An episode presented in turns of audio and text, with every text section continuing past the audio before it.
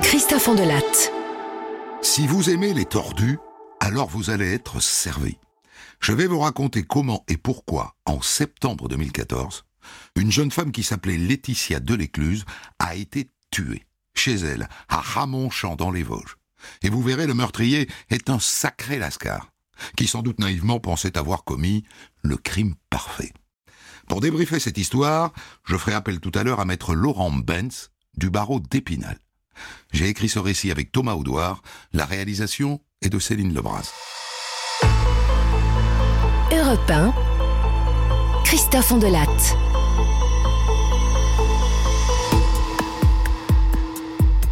Nous sommes le matin du 4 septembre 2014 à Ramonchamp dans les Vosges. Il est 8h30 du matin et le téléphone sonne chez Karine. Allô, Karine? C'est Daniel, là, pareil. Euh, Dis-moi, euh, Laetitia n'a pas passé la nuit à la maison, et ce matin, euh, je me suis réveillé, ben, euh, elle était toujours pas là. Tu, tu sais où elle est? Elle est chez vous? Ah non? Non, Daniel, non. Laetitia a pas dormi à la maison, non Et tu sais pas où elle est? Bah, vu l'heure qu'il est, elle doit être au travail. C'est c'est plutôt la maison de retraite qu'il faut que t'appelles. En effet, Laetitia, la compagne de Daniel, est auxiliaire de vie dans une maison de retraite, à Saint-Maurice-sur-Moselle. Normalement, elle embauche à 8 heures. Alors Daniel les appelle. Ah non, monsieur, non. Non, justement, elle qui est si ponctuelle, elle est... Elle est toujours pas arrivée. Donc, Laetitia, 38 ans, a disparu.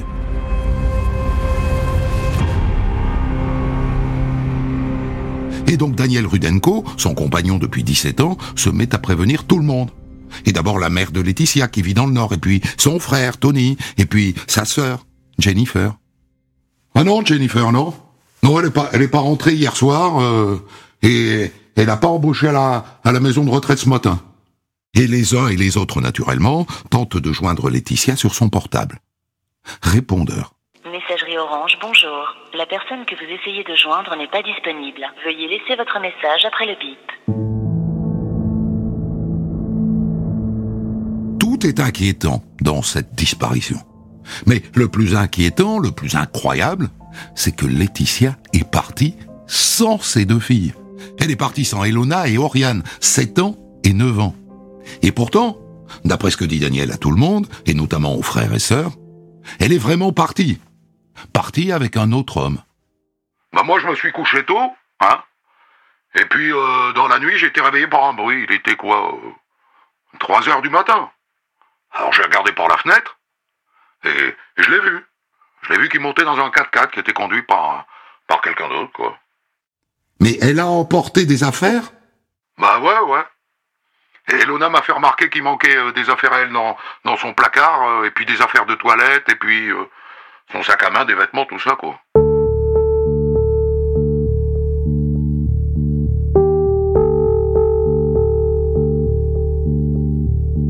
Le scénario, pour vous dire, n'étonne pas grand monde.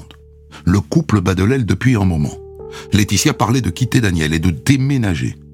Mais une fois de plus, elle ne serait pas partie sans ses filles. C'est impensable. Et elle aurait prévenu son frère et sa sœur, ils sont très proches, très proches. Cette histoire ne tient pas debout. Ça n'est pas une fugue amoureuse. C'est plus grave que ça.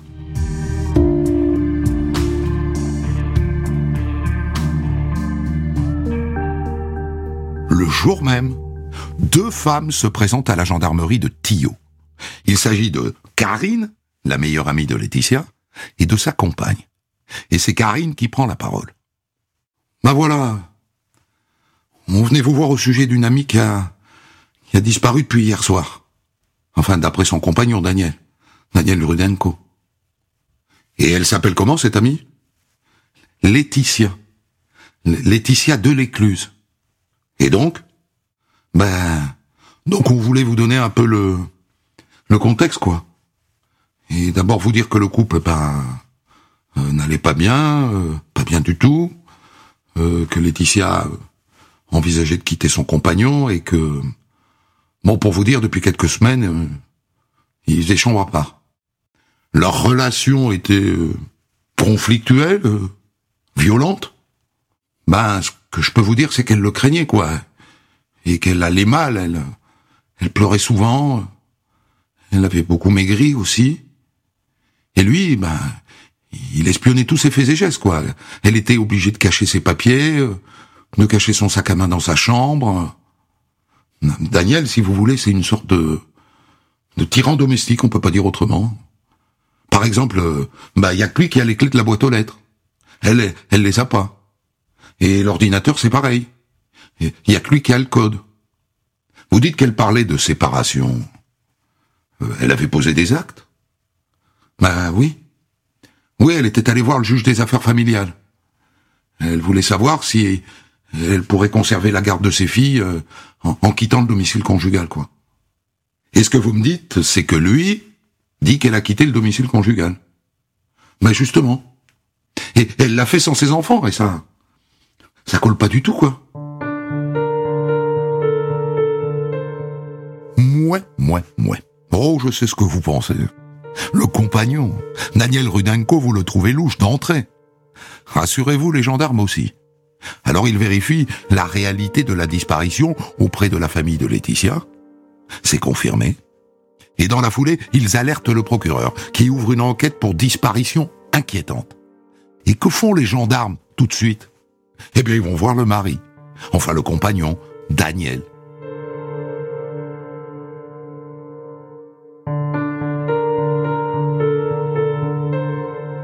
Ils y vont l'après-midi même à Ramonchamp, toujours dans les Vosges.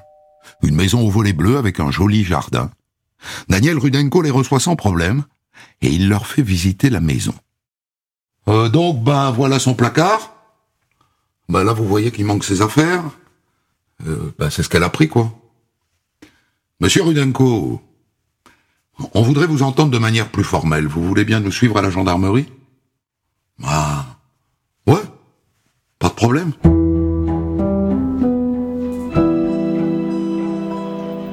La gendarmerie, Daniel Rudenko ne se cache pas derrière son petit doigt. Bah oui, je veux bien reconnaître qu'il y avait des problèmes dans notre couple. Et qu'on n'était pas loin de se séparer. Et c'est vrai que je suis à moitié surpris qu'elle soit partie avec un autre, quoi. Mais quand on lui parle de rapport de domination entre lui et elle, oh bah dis donc, elle est bien bonne celle-là. ça serait plutôt l'inverse, hein. Ça, ça serait plutôt elle qui me faisait vivre l'enfer, hein. Quant au fait qu'elle n'a pas emmené ses filles avec elle, oh ben vous savez, euh, elle a jamais trop eu la fille maternelle, hein, Laetitia.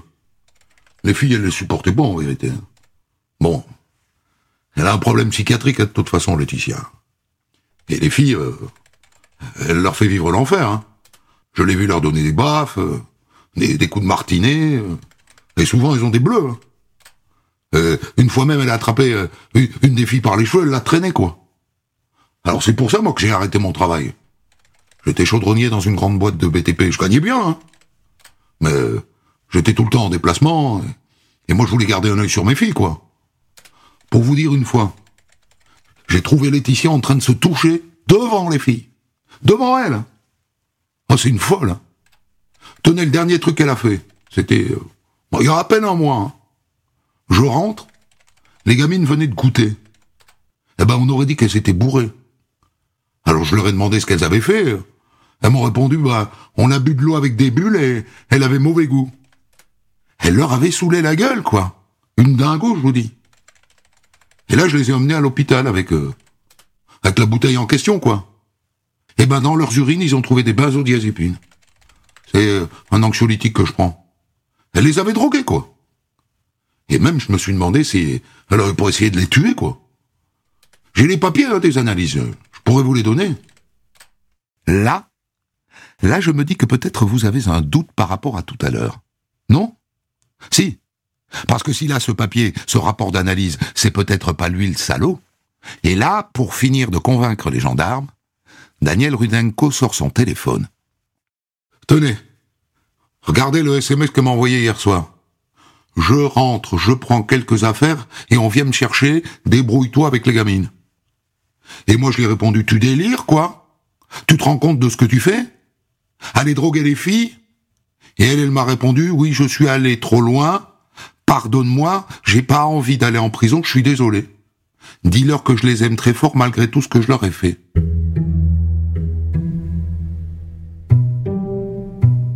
Le soir même, Daniel Rudenko donne aux gendarmes le rapport médical qui démontre qu'il y a eu empoisonnement. Et c'est bien écrit dessus. Hein. Traces de benzodiazépine dans les urines. Et le médecin ajoute suspicion de maltraitance, signalement fait à la justice. On s'est peut-être emballé, vous et moi. Hein Dans cette histoire, c'est peut-être elle la méchante, et lui le gentil.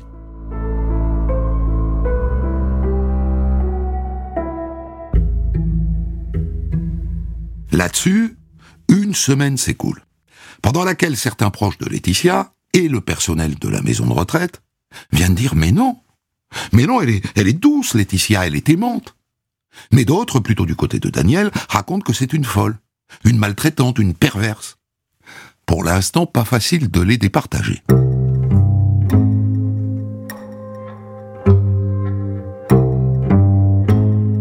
Une semaine plus tard, comme ça traîne, la famille de Laetitia décide de diffuser des affichettes avec sa photo et un numéro de téléphone.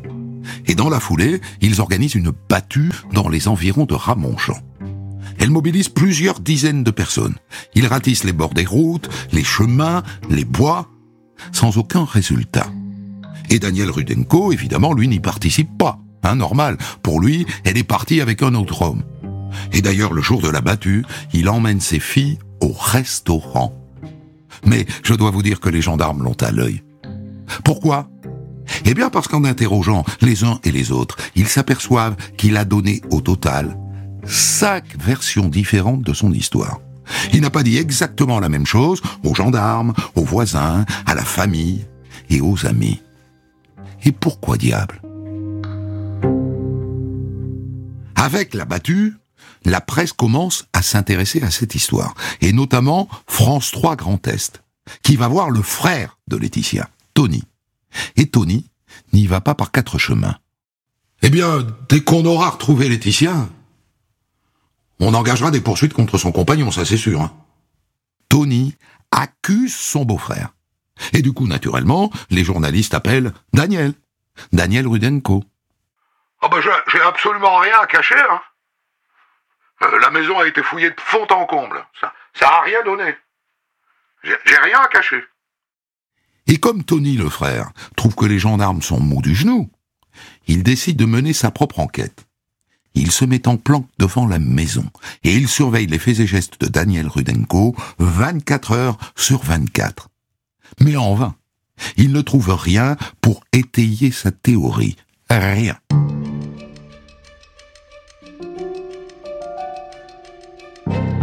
Mais entre-temps, contrairement aux apparences, l'enquête n'est pas du tout au point mort. D'abord, on est passé au stade au-dessus. Une information judiciaire a été ouverte et une juge d'instruction a été désignée. Et c'est une information pour homicide involontaire. C'est intéressant ça, parce que ça veut dire en gros que la piste retenue, c'est que sans doute Daniel Rudenko a frappé Laetitia et qu'elle est morte. Désormais, ce sont donc les gendarmes de la brigade de recherche de Nancy qui mènent l'enquête.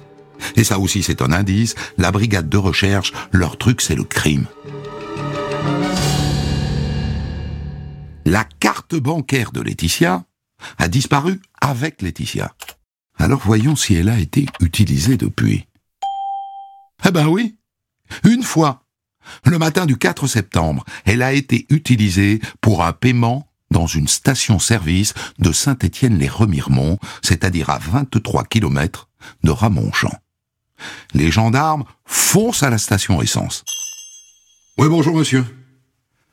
Dites-moi, vous avez des enregistrements vidéo des, des caméras de la station? Ah ben oui, bien sûr. On pourrait visionner l'enregistrement du matin du 4 septembre, s'il vous plaît. Oui, oui, suivez-moi. Les gendarmes cherchent pile l'heure du paiement avec la carte bancaire. Voilà. Ah Qui voilà sur des images, d'après vous? Il suffit de zoomer un peu dans l'image pour voir clairement son visage. Daniel Rudenko, bien sûr.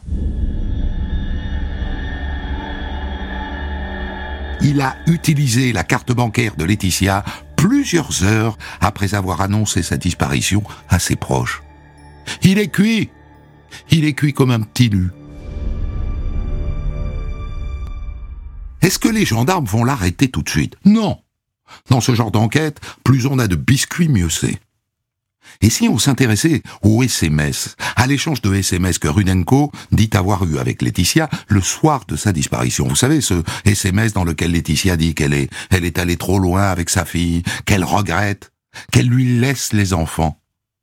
Où était-elle quand elle a envoyé ces SMS Les gendarmes épluchent les fadettes, les relevés de portable de Laetitia et de Daniel.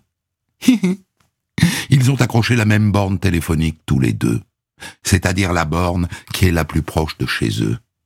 Vous voyez où je veux en venir? Ces SMS, questions et réponses, est-ce que ça serait pas lui qui les aurait écrits en utilisant le téléphone de Laetitia?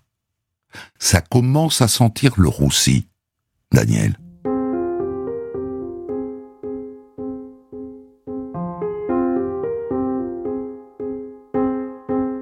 Mais avant de placer Daniel Rudenko en garde à vue, la juge a une autre histoire à vérifier. C'est cette histoire d'empoisonnement. C'est la carte maîtresse de la défense de Rudenko.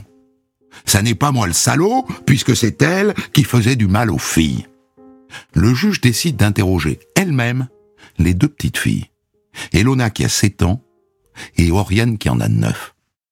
Dis-moi, Oriane. Elle était méchante, maman, avec vous? Mais non.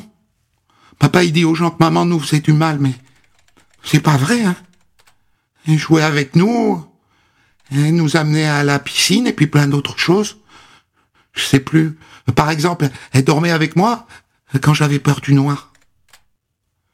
Tu peux me raconter comment s'est passé l'empoisonnement, Oriane?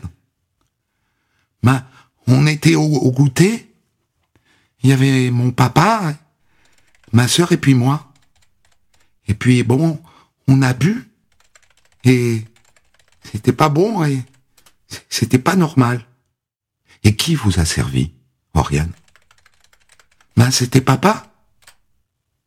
Et t'avais mal au ventre? Ah non. Et pourquoi vous êtes allé à l'hôpital alors si vous alliez bien? Mais je sais pas. C'est papa, il a dit qu'il faut aller à l'hôpital. Donc? Donc la mère n'était pas là. Donc ça n'est pas elle qui les a empoisonnés. Donc c'est lui. Daniel Rudenko aurait été assez tordu pour monter toute cette histoire en prévision des soupçons qui allaient peser sur lui après la disparition de Laetitia. Sacré coco. Et au passage, ça peut signer la préméditation, ça. Hein. Mais le clou de cette histoire, c'est qu'on découvre qu'en fait, contrairement à ce que disait le compte-rendu médical, il n'y avait pas de benzodiazépine dans les urines des deux petites. Pas un milligramme. Le médecin qui a signé le rapport s'est trompé. Elles n'ont jamais été empoisonnées, en vérité. Jamais. Mais à qui profitait ce mensonge? Daniel Rudenko. Ça sent vraiment le roussi, Daniel. Ouais. Ça sent vraiment le roussi.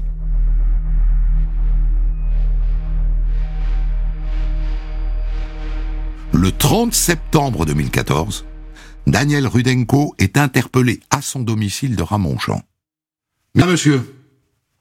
Je vous informe qu'à dater de cet instant, vous êtes placé en garde à vue et nous allons euh, procéder en votre présence à la perquisition de votre maison.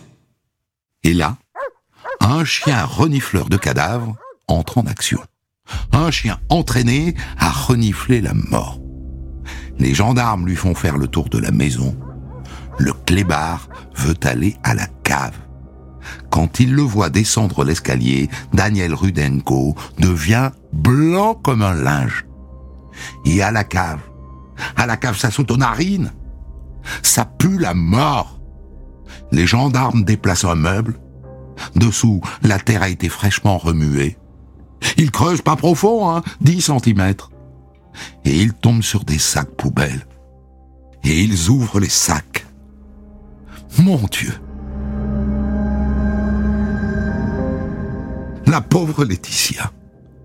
Il l'a découpé en morceaux.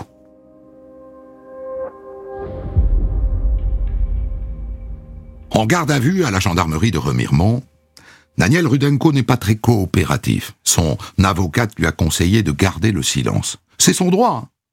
N'empêche qu'à l'issue, il est mis en examen pour meurtre et il est écroué. Il est réinterrogé deux semaines plus tard, et là il consent à s'expliquer. Ben voilà quoi. Quand je suis rentré du travail ce soir-là, bah, une dispute a éclaté avec Laetitia. C'était dans la buanderie.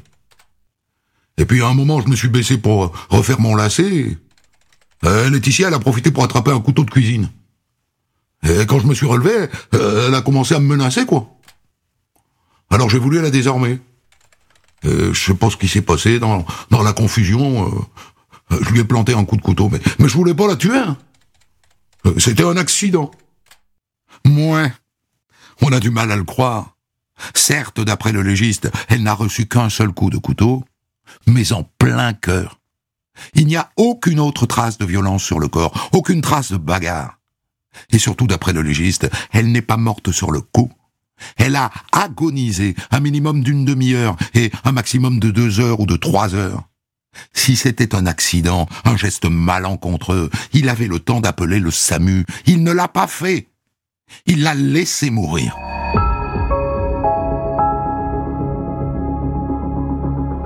L'instruction révèle que le meurtre de Laetitia n'est probablement pas qu'un crime passionnel. Comme souvent, il y a de l'argent là-dessous. Daniel Rudenko ne travaille presque pas. Et donc il ne gagne rien. Le seul revenu du couple provient du salaire de Laetitia, soit 1400 euros. Or Daniel dépensait beaucoup plus.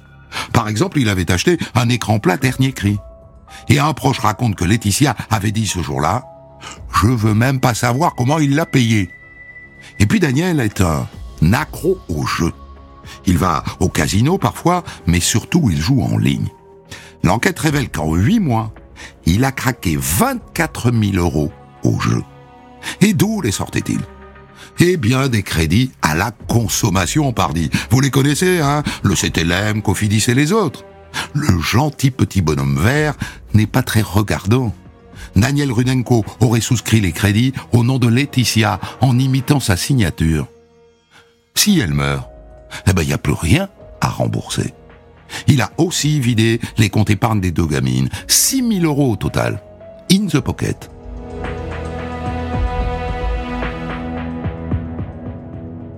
À la fin de l'instruction, en croisant les témoignages des uns et des autres, voilà quel aurait pu être le scénario du meurtre.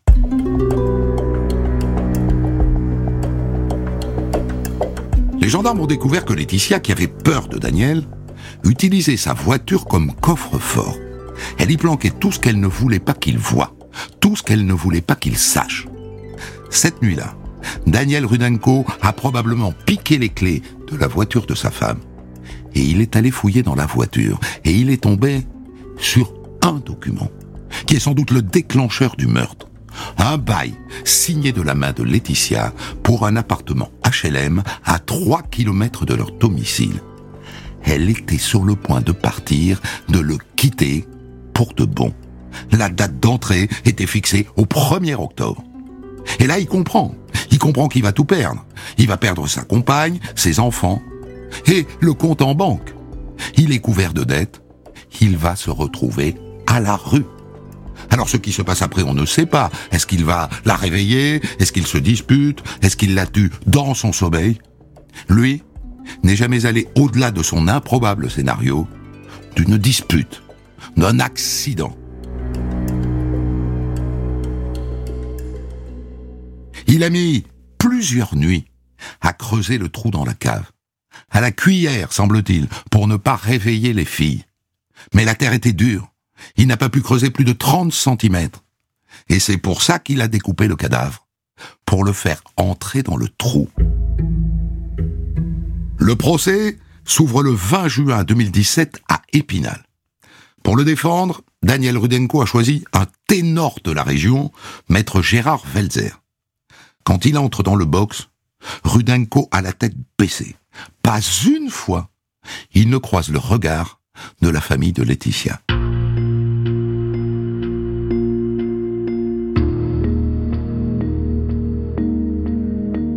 Ensuite, il verse quelques larmes. Il consent à reconnaître une partie des faits, les SMS par exemple. Oui, oui, c'est lui qui les a rédigés. Et c'est aussi lui qui a inventé la maltraitance de Laetitia envers leur fille. Mais le crime, le crime il s'y tient, c'était un accident. Le seul moment où il consent à lever les yeux, c'est quand Christian, son voisin, vient à la barre. Il le regarde et il lui dit ⁇ Je te présente mes excuses, Christian !⁇ C'est plutôt à la famille de l'écluse qu'il aurait dû dire ça. L'un des avocats de la partie civile tente tout de même de lui arracher des explications.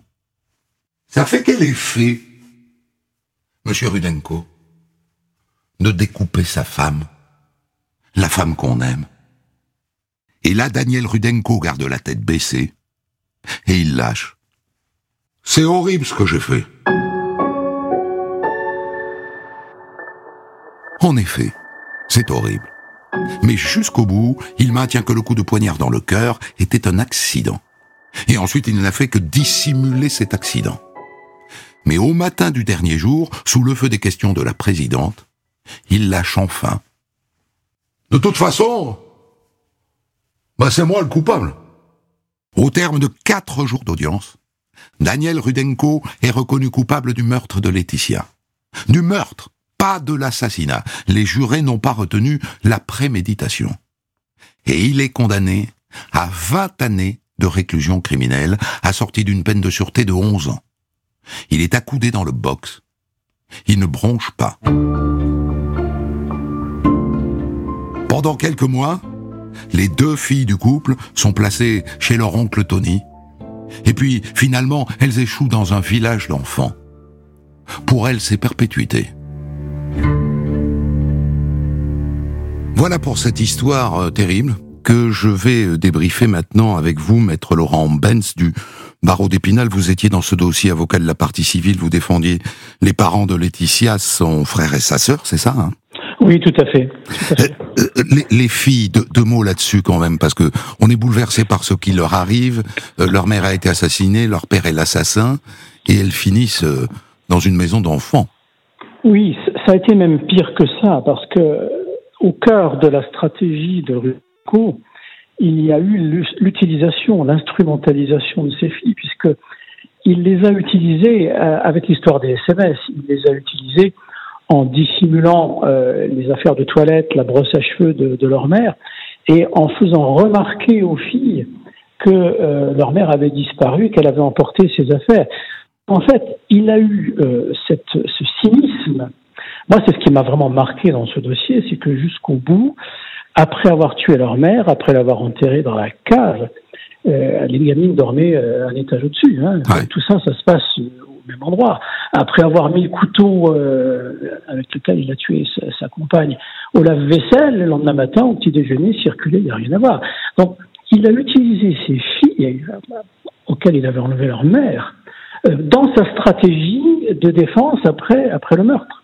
Ça, c'est la première chose. Ensuite, bien sûr, on a eu des expertises psychologiques sur ces enfants qui ont été euh, évidemment euh, lourdement traumatisés, non pas par la maltraitance, parce qu'il n'y avait pas de maltraitance de la mère, ça a été établi par l'enquête, mais par le fait d'avoir, bien sûr, perdu leur mère dans des conditions aussi tragiques et d'avoir été utilisés, le psychologue est très clair, d'avoir été utilisés par leur père d'avoir été amené à dire des choses qui étaient fausses, d'avoir été amené à, à, jouer un rôle dans la stratégie de défense du père. Hmm. Ça, c'est pour moi ce qui a été le plus marquant.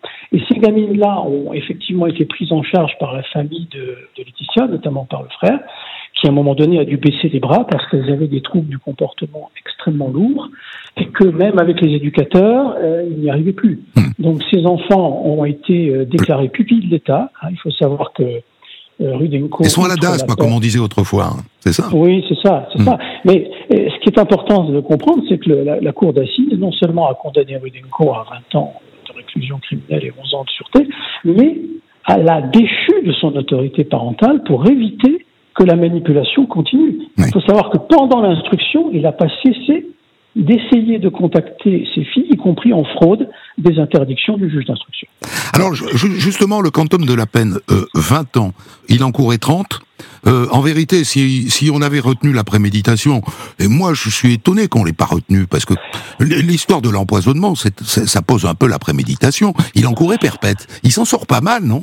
Alors oui et non. Euh, non parce que la préméditation, c'est-à-dire le fait d'avoir préparé la mort de Laetitia, n'était pas établie dans le dossier. Très objectivement, elle ne l'était pas. Par contre, il y avait une préméditation de Rudenko. Sa préméditation, c'était de l'empêcher de partir. C'est-à-dire que on voit bien comment ça s'est passé, c'est comme dans un entonnoir. À la fin, il se retrouve en bas de l'entonnoir. Quand il comprend qu'elle va enfin partir, il va voir l'assistante sociale pour essayer de lui savonner la planche, hein, en racontant des choses sur la maltraitance des enfants. Elle va au-delà.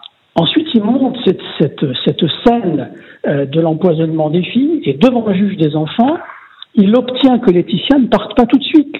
Il y a quelque chose de terrible dans le dossier, c'est qu'il y a un juge des enfants qui a fait son boulot, hein, je ne critique pas, mais qui dit à un moment donné à Laetitia, vous vous rendez compte, il y a une suspicion d'empoisonnement, de maltraitance, euh, vous ne pouvez pas partir comme ça tant que vous n'êtes pas passé devant les affaires familiales, euh, le juge des affaires familiales. Donc restez encore là. Hmm. Et là, Rudenko découvre qu'il y a un bail qui est signé et qu'elle va partir. Donc en réalité, la préméditation, à mon avis, elle est dans le fait de tout faire pour l'empêcher de partir. Et à l'ultime moment, il y a cette dispute où il va la tuer. Mais c'est vrai que le dossier n'établissait pas la préméditation du meurtre. Ce qui est très clair, c'est qu'il organise après et qu'avant, il fait tout pour qu'elle ne parte pas. Pour qu'elle ne parte pas. Et d'ailleurs, il réussit. Et d'ailleurs, il l'enterre à la maison. Hmm. C'est-à-dire ce qui est symboliquement incroyable, parce que si vraiment il l'avait prémédité, euh, y compris euh, dans la gestion du, cadavre, on aurait tout à fait pu, dans l'idée d'une fugue, penser qu'il allait se débarrasser du cadavre ailleurs. Mhm. Mais pas du tout. Il l'enterre là où sont ses filles, à deux étages en dessous. Et il va même jusqu'à prendre des photos. Et ça, c'est quelque chose qu'il n'a jamais pu expliquer sérieusement. Après avoir euh, dépecé sa femme, l'avoir enterrée euh, sommairement dans cette cave, il va prendre des photos de cet endroit-là. C'est-à-dire qu'à mon sens, Rudenko avait décidé qu'elle ne partirait pas. Mhm. Mais il n'avait pas forcément décidé de la tuer. Mais c'est venu, je dirais, dans une logique qui n'était pas forcément consciente au départ. Et c'est pour ça que le juge d'instruction n'a pas retenu la préméditation, parce que juridiquement, on aurait eu beaucoup de mal à la faire tenir. Dites-moi, euh, à quoi est-ce qu'il ressemble, ce Daniel Rudenko? Parce que moi, je le connais pas. Je l'imagine. Je l'imagine euh, euh, pas futé. je l'imagine un peu étroit d'esprit, mais je me trompe peut-être. Je pense que oui. D'abord, c'est un, homme impressionnant. Hein. C'est un, une baraque, hein, comme on dit. C'est-à-dire c'est un colosse.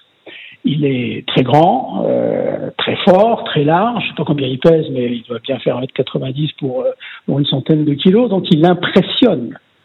Et il impressionne euh, d'abord par son physique, c'est clair, et surtout quand on quand on voit les photos de Laetitia à côté, hein, c'était une petite un petit brin de un petit brin de femme. Euh, il impressionne. On imagine aussi les enfants à côté de cet homme-là, hein, qu'il impose par sa puissance, il impose par sa voix, et surtout il impose par euh, quelque part, il trouve son monde parce qu'il a un milieu effectivement modeste, il s'exprime avec une certaine simplicité. Il paraît comme ça un peu peut-être limité, mais en réalité, c'est quelqu'un qui raisonne et qui a quand même réussi à euh, mener les enquêteurs par le bout du nez pendant un mois. Hmm. Les enquêteurs, alors bien sûr, ils n'ont pas été dupes tout de suite, et quelque part, ils ont compris qu'il y avait un soupçon, mais ils entrent quand même dans la logique de Rudenko au départ, puisqu'il est capable de les convaincre que c'est une fugue. Mmh. Et la preuve en est, c'est que quand les enquêteurs fouillent devant lui une première fois à la maison, mmh. ils prennent un chien pisteur, c'est-à-dire un chien qui recherche les gens vivants. Ça veut dire que dans l'esprit des gendarmes, c'était quand même avant tout une disparition volontaire, ou en mmh. tout cas une fugue. Mmh. Il les trompe, il les trompe, il les trompe. Et c'est seulement quand les gendarmes, avec les indices que vous avez évoqués tout à l'heure euh, dans, votre récit, que effectivement ça se resserre autour de lui, et là ils prennent un chien qui lui est spécialisé dans la détection des cadavres. Et c'est Hmm. comme ça qu'on trouve le corps de Laetitia. Mais son moteur, Son petit moteur moi j'ai une piste à, à vous suggérer. Je, je cherchais à le qualifier. Est-ce que ça serait pas tout simplement ce qu'on appelle un pervers narcissique? Un type qui fait Moi- tout tourner autour de lui. C'est lui qui décide. C'est lui qui a les codes de l'ordinateur. C'est lui qui a la clé de la boîte aux lettres. C'est lui qui décide quand on part, quand on reste et qu'est-ce qu'on fait à la maison. Oui, c'est un tyran domestique plus qu'un pervers. Il est pervers dans sa façon de, de, de, de manipuler. Ça, c'est sûr qu'il y a un élément pervers. Il manipule ses propres filles dans sa stratégie. Mm. C'est donc quelqu'un qui est plus intelligent qu'il n'y paraît. Et ça, c'est sa force, parce qu'il paraît comme ça être euh, un colosse un peu brut de décoffrage et, et pas très intelligent. En réalité, il l'est beaucoup plus qu'il ne le montre, et c'est sa force. Mais son véritable moteur, c'est effectivement de garder Laetitia sous sa coupe comme un tyran domestique. Mm. Elle est sa chose, elle ne doit pas partir et il fera tout pour la garder. Et dans son idée, le prix à payer, c'est de montrer que cette femme était une mauvaise mère, une maltraitante, une, une mère euh, violente, une mère qui empoisonne ses enfants. Il était prêt à, sacrifier, à briser l'image de la mère dans l'esprit de ses enfants. Et ça, voyez-vous, c'est son moteur. Il y a une petite composante euh, d'argent dans cette histoire, quand même. Oui, oui, il y a une composante d'argent parce que la, la mésentente du couple, elle est à l'origine, elle est due euh, à, la, à, la, situation financière catastrophique euh, du couple. Au départ, euh, Rudenko n'est pas un mauvais type hein, quand ils se mettent ensemble, c'est quelqu'un qui a l'air travailleur. Et puis très vite, il commence à ne plus travailler, il s'adonne au jeu, il perd évidemment de l'argent au jeu et il endette le couple en faisant des faux crédits, c'est-à-dire des crédits où il limite la signature de Laetitia, qui a un salaire, qui est une, une, brave femme qui travaille dans une maison de retraite. Et donc, elle, elle va d'ailleurs déposer plainte pour euh, ces faux crédits, et ces crédits où on a imité sa signature. Donc, le moteur de Rudenko, c'est effectivement l'oisiveté et l'argent, Mm. mais un argent qui va chercher et qui va perdre au jeu. Il va même utiliser à un moment donné les livrets d'épargne des enfants pour combler les trous hein, dans, le budget familial. Et ça, Laetitia, c'est ce qu'elle ne supportera pas et c'est ce qui va déclencher sa décision d'échapper à ce tyran domestique. Maître Laurent euh, Benz du barreau de d'Épinal, je vous remercie infiniment d'être revenu sur euh, cette affaire que, euh, semble-t-il, vous n'avez pas du tout oublié, dont vous conservez tous les détails. Ça me fascine toujours ça, chez les avocats qui traitent des dossiers comme ça, surtout en partie civile, des dizaines de dossiers par an, mais qui néanmoins se souviennent des, des détails. Il faut dire qu'ils y travaillent pendant des semaines et des semaines. Des centaines d'histoires disponibles sur vos plateformes d'écoute et sur europe1.fr.